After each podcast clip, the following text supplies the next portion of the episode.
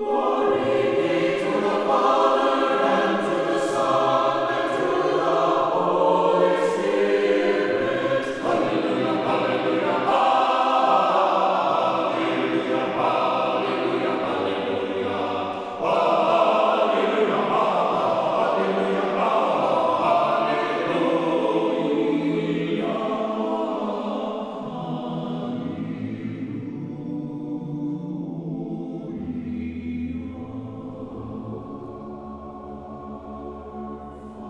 Glory to Jesus Christ. Annunciation Byzantine Catholic Parish presents Light of the East, a program revealing how the Eastern Catholic churches have nourished the Roman Catholic churches and today's world in profound ways through their histories, traditions, mysteries, and spirituality. Hello, I am Father Thomas J. Loya, pastor of Annunciation of the Mother of God Byzantine Catholic Church in Homer Glen, Illinois, and this is a story of the Eastern churches, an inspiring story of faith, courage, intrigue, mystery, spirituality, dissension, and reconciliation. But most of all, this is an expression of a great experience of faith through our unique divine liturgy.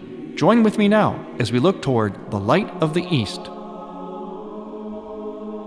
Light of the East is also supported by Eastern Christian Publications, where you can find the prayers of the Catholic Byzantine Daily Office at ecpubs.com and by EasternChristianMedia.com, a broadband network for you to learn more about the Eastern Catholic Churches. That's EasternChristianPublications.com. Glory to Jesus Christ. Welcome to Light of the East. I am Father Thomas Loya, your host. And once again, we have an exciting week coming up liturgically. I do get excited about these things, and I hope you will too. In fact, that's what I try to impart to you on these programs to be excited about the liturgical life of the church, to see all of life sacramentally through the eyes of the church, the Eucharist, and to live the liturgy. And one of the ways we do that is through the marvelous and magnificent feast days of the church. These, of course, are also called holy days where we enter into an aspect of the reality of salvation history, whether it's an individual person or an event, usually surrounding Jesus Christ, of course, and his mother and the saints. This time, it's his mother. We are approaching the feast of the Dormition of the Mother of God, or in other words, it's also called, especially in the West, the Assumption of the Virgin Mary into heaven. But prior to that, in the Eastern churches, as always, we have a pre festa, we have a warm up period. But this particular warm up period is, as many of them are on major feasts, penitential. It starts August 1st and involves prayer and fasting and a particular kind of liturgical prayer called the Paraklesis service. We'll get to that in a moment. But what's interesting about this fast period is that it has in the language of my church, in the original language in the Slavonic, it has a word which actually means the fast of our Lord even though it's in preparation for a feast of the Mother of God. And the reason why it has that name is because it occurs amidst another feast, and that is a feast of our Lord, the Transfiguration of our Lord. So it comes right in the middle of this preparation period between August 1st and the Dormition, or the Assumption of the Mother of God. And so the fast was called traditionally in my particular church the Lord's Fast, or the Fast of the Lord even though it was in preparation for the Mother of God. Now, I mentioned that during this time of prayer, we have a specific liturgical prayer. And by the way, our liturgical prayers can also be prayed privately, but they're all designed to be prayed liturgically. All of the prayers in the Eastern churches are designed to be prayed liturgically. But some, which you might know as the divine office, can be prayed privately or individually. Well, the Paraklesis service, and that word means the office of consolation, and it is dedicated to the Mother of God, and we pray it two weeks prior to the Dormition, in other words, during this fast. And it is a prayer that cries out to the Mother of God for her intercession, especially in times of peril and times of struggle, and in particular times when we're having challenges with what we might call the passions. In other words, our, our sinfulness, our anger, our lust, our jealousies that sort of dark side of us that is so much present in our spiritual battle. So we cry out to her for that. But it also is a cry for her to intercede in terms of the battles that we face more universally, such as this war on terrorism, the war against moral relativism. In other words, the things that are pressing in on the church, pressing in on people of good faith. It's like we're in a vice. And the two sides of the vice are the aggressiveness of Islam and especially the extremists. And on their side, it's the moral relativism. Both are very aggressive in their own way. And by saying this, we're not speaking about individual Muslim people. Many, many of them, of course, are very, very sincere and very, very, very fine people. We're talking about the ideology that is known as Islam today, and in particular, the ideology of the extremist Islam. So that has always been a threat, so it's not new. It has always been a threat to Christianity since the 7th century, and, is, and in particular, it was a threat to Christian Europe. Several significant battles were fought to keep Islam from overtaking Christian Europe. These are historical facts. Nothing against any particular person, but it's simply history. And this history is repeating itself in our time. Let's face it, we all are well aware of that. But on the other side of it, equally as dangerous, is the moral relativism. And the two things are like a vice that are pressing in on us. So it is appropriate today, and in fact, our theme today is the relevancy of this feast of the Dormition of the Mother of God, as I never tire of saying on this program.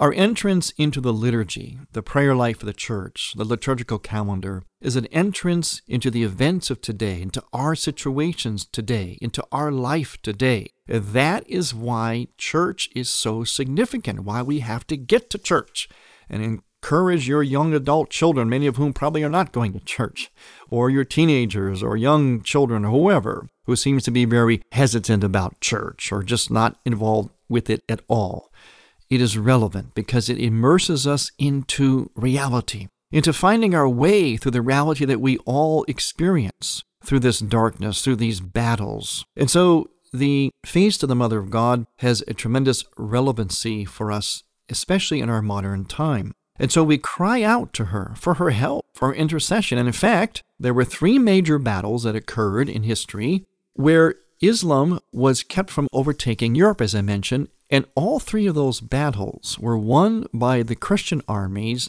in a miraculous way. The Christian armies, as they often were, were outnumbered, outgunned, and yet they prevailed. And the reason they did in all three cases, and these cases were the Battle of Vienna, the Battle of Lepanto, and the Battle of Zenta. They happened in the 16th and 17th centuries. They were significant battles that kept Christian Europe from becoming overrun by Islam. And each one of those battles the church called for prayer to the Mother of God, for intercession, and all three battles were won, not just won, they were won miraculously by the Christian armies. So, once again, we have an historical precedence to cry out to the Mother of God for our personal struggle spiritually, but also on a more universal level. The Paraklesis service has words such as this Now to God's Mother, let us humble sinners run in haste and in repentance let us fall down before her feet, crying aloud with fervor from the depths of our souls Sovereign Lady, help us now. Have compassion on us. Hasten, for we perish from our many offenses. Let not your servants go empty away. We have you as our only hope. Now, our hope is in Christ, of course. Christ is our hope. But what we refer to in this regard is that the Mother of God helps us to find that hope, to bolster that hope. She is the intercessor. And so we cry to her. You heard these words, they're very, very passionate words. And we really do admit, we really put it out there for the Mother of God. We really do admit, like a child coming before the mother, the mother that that child knows well, and whom that mother knows well. We come before that mother, our spiritual mother, and we lay ourselves bare. We admit that we're in trouble that we really, really need her help. And we cry out to her in this entire service called the Paraklesis service. And again, it's accompanied with fasting and always with increased charity. Those three things always go together. You always hear us talk about that in this program, especially during the Great Fast, during Lent but there are actually four Lenten type periods in the liturgical calendar of the Eastern churches. And it was that way actually in the Western calendar as well. Some of it has changed over time, but centuries ago, much of these differences were not so so different between East and West. They were always different, but they weren't quite so different, or they had much more of a overlap or similarity. And over time, East and West developed their own identities. Yet, we are still bound in many ways we arrive at the same point, but we come to it in different complementary ways. And one of the best examples of that is this very feast of the Assumption of the Mother of God into heaven, or in other words, as the East calls it, her dormition, her falling asleep. And that's a very loaded title, actually, which we'll explain as the program continues. But I did want to mention that in these services, they are prayed individually and liturgically, and they are a wonderful uh, build up, a wonderful preparation for the feast itself. This particular feast is a great convergence point between the two lungs of the church, east and west, as St. John Paul II would call it. So now, if we look at the feast itself, the feast of the Dormition of the Mother of God, it has, like many feasts in the church, a long history going all the way back to the fourth century. But in 1950, November 1st, Pope Pius XII solemnly proclaimed the centuries long belief that the Immaculate Mother of God, the Ever Virgin Mary, having completed the course of her earthly life, was assumed, body and soul, into heavenly glory. Now, this proclamation, of Mary's assumption to heaven, describes this event in the life of the Mother of God, whose liturgical veneration originated in the East. And in fact, a lot of the theological basis for this proclamation, this dogma proclaimed by Pope Pius XII, finds its roots in the East. And we're going to talk about that a little bit later. But once again, the point is how East and West arrive at the same point from different ways and how one actually helps the other. The East, of course, is where everything started. That's the mother place of the church. And so, whenever the Western Church wants to make a statement or have some kind of theological development, it always looks back east. It always looks back to mom, to the mother, to the womb of our faith and the theology.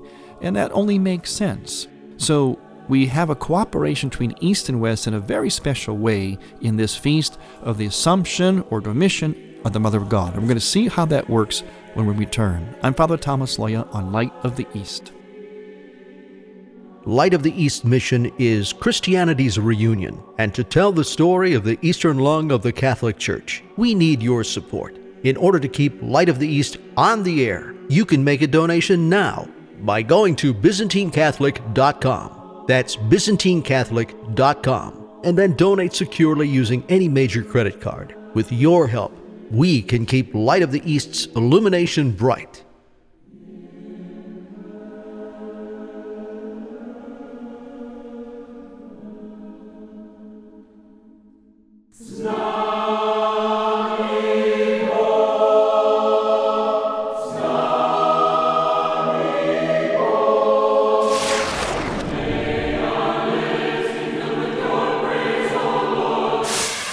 You are listening to the choirs of Annunciation Byzantine Catholic Church under the direction of Timothy Woods in Homer Glen, Illinois. This is the music you hear on Light of the East and is sung during the sacred liturgy at Annunciation Byzantine Catholic Parish. Order online at ByzantineCatholic.com. All we ask is a donation of $15 or more, which includes shipping and handling, to Annunciation Parish for each Theosis CD. Send a check made out to Annunciation Parish at 14610 Willcook Road, Homer Glen, Illinois 60491. And may God grant you.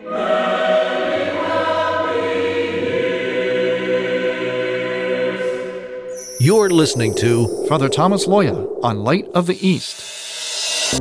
It's no secret that Father Loya, and other speakers from the Tabor Life Institute are available to speak at your parish or group on marriage and family topics, seen through the lens of St. John Paul II's Theology of the Body. Other topics include Eastern Christian spirituality, and the significance of art in the church. The Tabor Life Institute can arrange for marriage encounters, parish missions, and can help your parish facilitate teen faith formation in either English or Spanish. For Father Loya and other speakers, contact the Tabor Life Institute by writing to Tabor Life at earthlink.net. That's Tabor spelled T A B O R life at earthlink.net.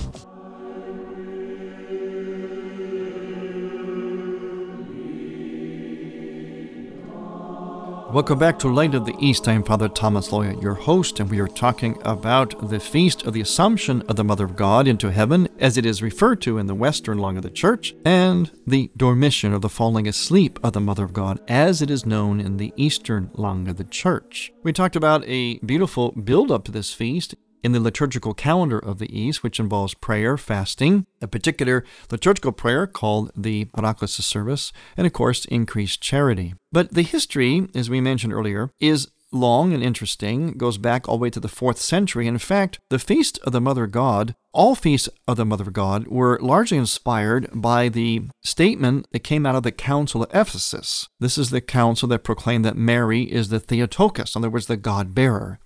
In other words, as always, these councils are, are ways in which the church hashed out what were confusions or heresies of their time, usually having to do with the nature of Jesus Christ and of his mother. And so there was a doubt about Jesus Christ being truly God.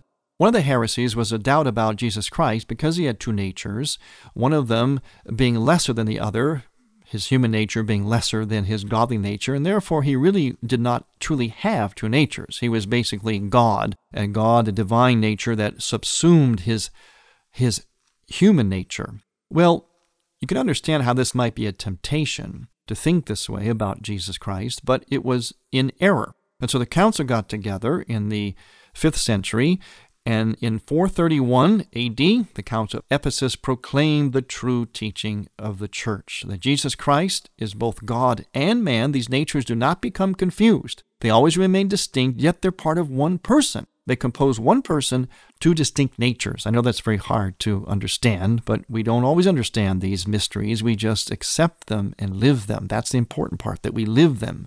We immerse ourselves into them. And because Jesus Christ is both God and man, then that necessarily means that the person that the Mother of God held in her womb was, in fact, God, as well as man, so she can rightly be called the Mother of God. In fact, that's the most appropriate, loftiest title that we can give her. Now, of course, it doesn't mean that God was born from her. In other words, that he had no origin except in her. It simply means that this person with two natures was fully human and fully God, this person with two natures dwelt in her womb. So she is also the mother of God. But later on, this feast day was celebrated at different times in the Eastern churches. And based on the Council of Ephesus, it was originally just referred to as the Feast of the Mother of God, her public veneration. But later on, then, in about the 6th century, it actually became then set down to be celebrated on August 15th.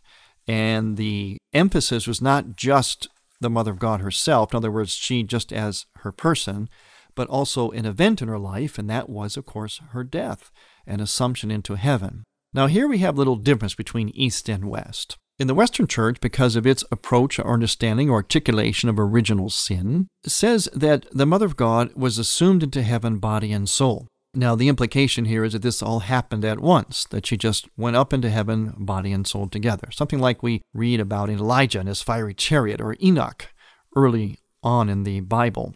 In the East, because they have a little bit different approach to original sin, they say that the Mother of God, in fact, did die, but of course, not in the same way as we do. Something else happened. Her body and so were reunited and taken into heaven. Now, again, you see here a difference, a difference in approach.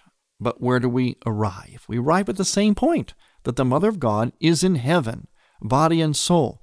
How exactly that happened, East and West have differed on that for centuries, but it should not be an issue that divides us because we end up at the same place. And here's something else really interesting and very important. As I mentioned earlier, when the West wants to codify something, as the West is very good at doing, such as the Pope Pius XII, who codified this teaching of the Assumption of the Mother of God, it always looks east. And in fact, what happened, and I'm going to read a little paragraph from a wonderful little brochure put out by the Byzantine Seminary Press called The Dormition of the Most Holy Mother of God, Uspenia, Assumption, according to the Byzantine Rite. There's a wonderful series that the Byzantine Seminary Press puts out of all these feast days, but there's a particularly interesting paragraph here. The liturgical hymns extolling the wondrous dormition of the Blessed Mother, for the most part, were composed during the 8th and ninth centuries by such renowned hymnographers as St. Germanus of Constantinople, St. John Damascene, St. Cosmas of Maiuma, and St. Theophanes Graptos, and others. In their hymns, these inspired writers clearly revealed the traditional belief in Mary's, quote, translation from heaven to earth, unquote. Through these liturgical compositions, and again, they're very ancient, they go all the way back to the 8th century, the general belief in the bodily assumption of Mary into heaven remained well preserved and provided sufficient historical evidence for the proclamation of the dogma in 1950 by the Pope. The principal arguments from Byzantine tradition and liturgy in support of the dogma were collected by theologian Nicholas Rusnak and were submitted to the Holy See by Bishop Paul Goydich. And on January 25, 1932, the names that I just mentioned all came from my particular church, from the Ruthenian Byzantine Catholic Church. So you see what happened? The Byzantine Catholic Church, I'm proud to say, mine in particular, had some theologians who gathered these liturgical texts that we pray from on this feast day, which go all the way back to the 8th century, and they presented them to Rome as part of how the Pope of Rome came to make this statement of the dogma of the Assumption of the Mother of God. So here we have an incredible example of the two lungs of the church breathing together, east and west, to arrive at a teaching, a proclamation of the Mother of God, and an event in her life. Now, why is this relevant? Well, it's relevant, first of all, because it's a wonderful example of East and West working together, arriving at the same point, but coming from their particular gifts, their riches of their own traditions. But also, this feast day is relevant because it presents to us, and something that we need very badly in our world today, it presents to us, just as the feast of Jesus Christ, this feast of the Assumption of the Mother of God, her Dormition, presents to us the true origin and destiny of the human person. In other words, who are we really as human beings? And the reason why that's important because it determines how we act as human beings and to other human beings. If we understand what a human being really is, then we understand how we're supposed to be. We understand ourselves. We understand the questions of life, and especially we understand how we are to be to one another. This feast, in its glorious dimensions, witnesses to us that the human person is glorious. That was our origin, and we have a glorious destiny. Whatever happened to Jesus Christ and eventually to the Mother of God are examples of our true humanness. In other words, they were the new Adam and the new Eve. They were the man and the woman, although, of course, Christ was God as well. But in his human nature, he was the man, and the Mother of God was the woman that God intended Adam and Eve to be meaning in how they were, how they acted, their origin, their destiny. And we see in the new Adam and the new Eve that our origins were such that we were very perfect. We were very pure, just like the Mother of God. And because we were, we were never destined for death, death as we know it. We don't know exactly how it would have happened. There would have been some kind of passing into the next life, which is why in the Eastern churches we call this feast day the passing of the Mother God, her falling asleep. See, we, we de emphasize the word death, even though we believe that she did die. But there was something special about that death. And what was special about it is that it points to how Adam and Eve would have passed into the next life had they not sinned. It points to how you and I would have passed into the next life had there not been original sin. But it also points to God's salvific action, where He comes into this world that is now broken by sin, which we no longer are as we originally were meant to be. We are, in a sense, disconnected persons. There's a rupture between us, between us and other people, between us and God, between us and nature. All that harmony got ruptured. I mean, it's basically good, but there's a rupture in it. It's not perfect like it once was. So Jesus Christ comes into that historical reality, but he's going to do something about it. He's going to use that history, take on our nature, and use that historical time to then take us to our ultimate destiny. In other words, to take us even beyond the perfection of our origins. And this is what we're witnessing in the Mother of God and her assumption and her dormition. In fact, the circumstances surrounding her death and her passing into the next life are themselves very glorious. Tradition, and very strong tradition, tells us that the apostles were somehow miraculously carried by angels to the place where she was when she was dying, because they were scattered around the world already. They had already gone east, west, north, south at the mandate of Christ to baptize all nations. But they were brought back miraculously. And then, when they knew she was dying, they actually carried her in procession and they buried her. But they wanted to come back to her tomb. And once again, St. Thomas was not there, just like in the upper room. he was always the Johnny come lately, the doubter, but for God's reason. Thomas this time is there. And once again, just as with Christ's resurrection, Jesus uses Thomas's tardiness, his, his lateness, to reveal something. After Thomas is there, the apostles go back to her tomb. They find that it is empty. There is only some of her clothing there, and there is a wonderful fragrance of flowers. And they said for three days, the tradition says, angels were heard singing around her tomb. And this is when the apostles knew that she had been taken up to heaven, body and soul. It's a beautiful scene. You can almost smell the fragrance. You hear the angels singing, the apostles gathered around that, that tomb, and her mantle just laying there without her body. Can you imagine that scene? And this is depicted in a beautiful, it's a beautiful, complex, magnificent icon of the dormition of the Mother of God. But as beautiful as the traditions are that surround the dormition of the Mother of God, the most important thing for us is that this event is absolutely relevant for us today, personally, and to our whole world. Thank you for listening. I'm Father Thomas Loya on Light of the East.